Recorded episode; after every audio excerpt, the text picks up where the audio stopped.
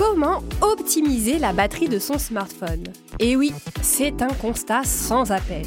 Quand un smartphone commence à vieillir, c'est toujours la batterie qui lâche en premier. Je ne sais pas vous, mais moi, c'est vraiment un truc qui m'agace. Déjà parce que très souvent, le téléphone est encore assez réactif pour vivre quelques années de plus. Et ensuite, parce que je suis constamment à la recherche d'une prise secteur pour ne pas finir à court de jus en fin de journée.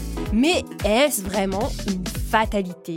Si je vous pose la question, c'est bien que non. Je vous donne tout de suite toutes mes astuces pour anticiper l'usure de la batterie et ralentir le processus de détérioration, même quand on est persuadé que c'est trop tard. Salut, c'est Chloé et vous écoutez le podcast tech de l'éclaireur Fnac qui vous donne tous les conseils pour bien choisir vos équipements high-tech. Les faits sont implacables. Une fois que la batterie commence à dépérir, on la recharge davantage.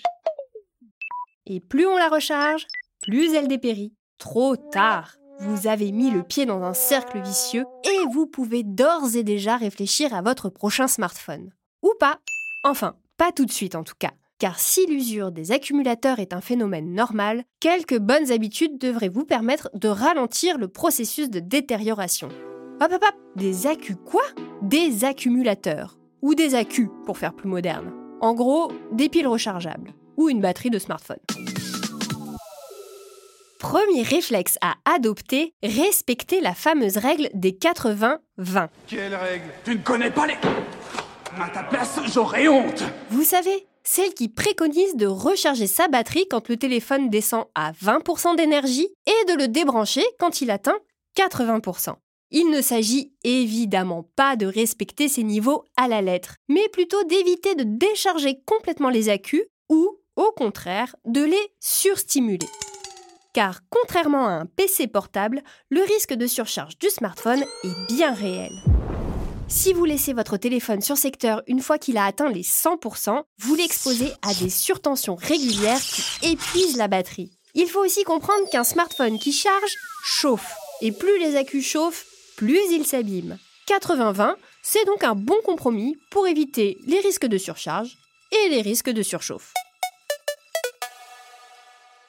Ah, je vous entends chicaner d'ici. Vous faites peut-être partie de ces utilisateurs qui rechargent la batterie la nuit. Je vous l'accorde, c'est bien plus pratique, mais c'est pas forcément indiqué le mieux serait quand même de brancher votre smartphone en journée, justement pour pouvoir contrôler le niveau de charge. Si vous tenez vraiment à le recharger pendant que vous dormez, je vous invite à plafonner le niveau à 80% dans les paramètres de la batterie et à activer la recharge adaptative si votre appareil la propose.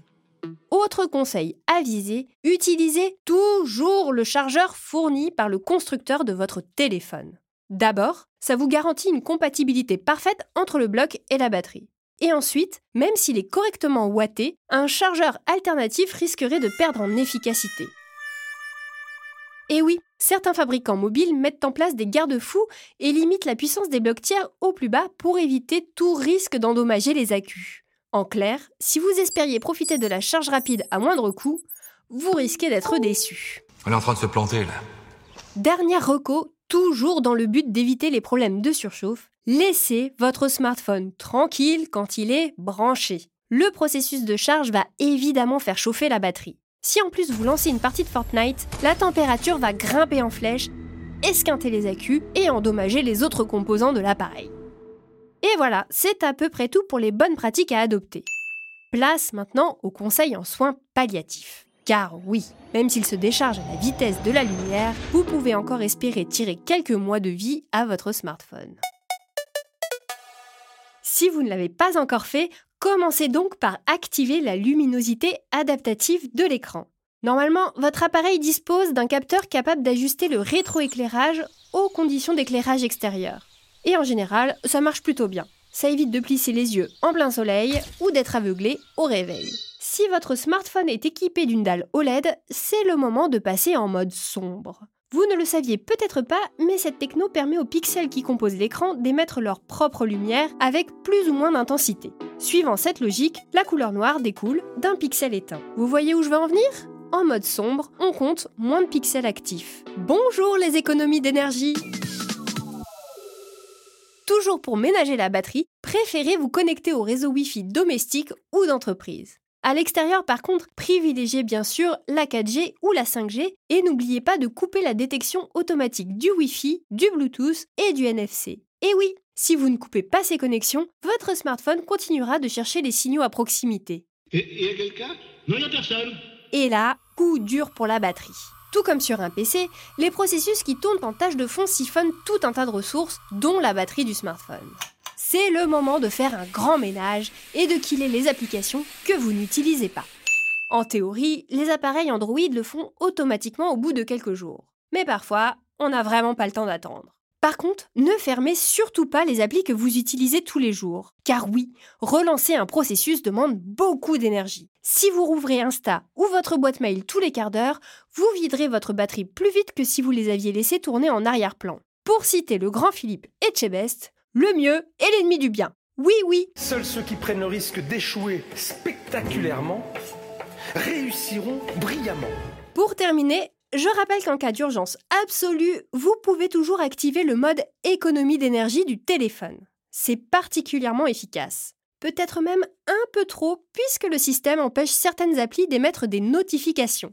Si vous attendez un message important, ça vaut peut-être le coup d'attendre jusqu'à sa réception. Et si vraiment vous n'attendez plus rien de votre batterie, vous avez toujours l'option Power Bank. Vous savez, ces batteries externes, ou plutôt ces perfusions pour smartphone au bout du rouleau. Je vous préviens, pas sûr que ça tienne dans la poche. Et voilà Vous savez maintenant comment préserver votre batterie et prolonger son autonomie. Quel que soit l'âge et l'état de votre smartphone, prenez l'habitude d'appliquer la règle des 80-20. Utilisez toujours le chargeur officiellement fourni par le fabricant et n'utilisez pas votre téléphone pendant qu'il charge. Ces trois critères vous permettront de prendre soin de vos accus et de retarder le jour fatidique du déclin. Et vous, quels sont vos trucs pour prolonger la durée de vie de votre smartphone? J'attends vos astuces en commentaire. Le podcast tech de l'éclaireur Fnac, c'est fini pour aujourd'hui et je vous donne rendez-vous très vite pour un nouvel épisode consacré à la tech.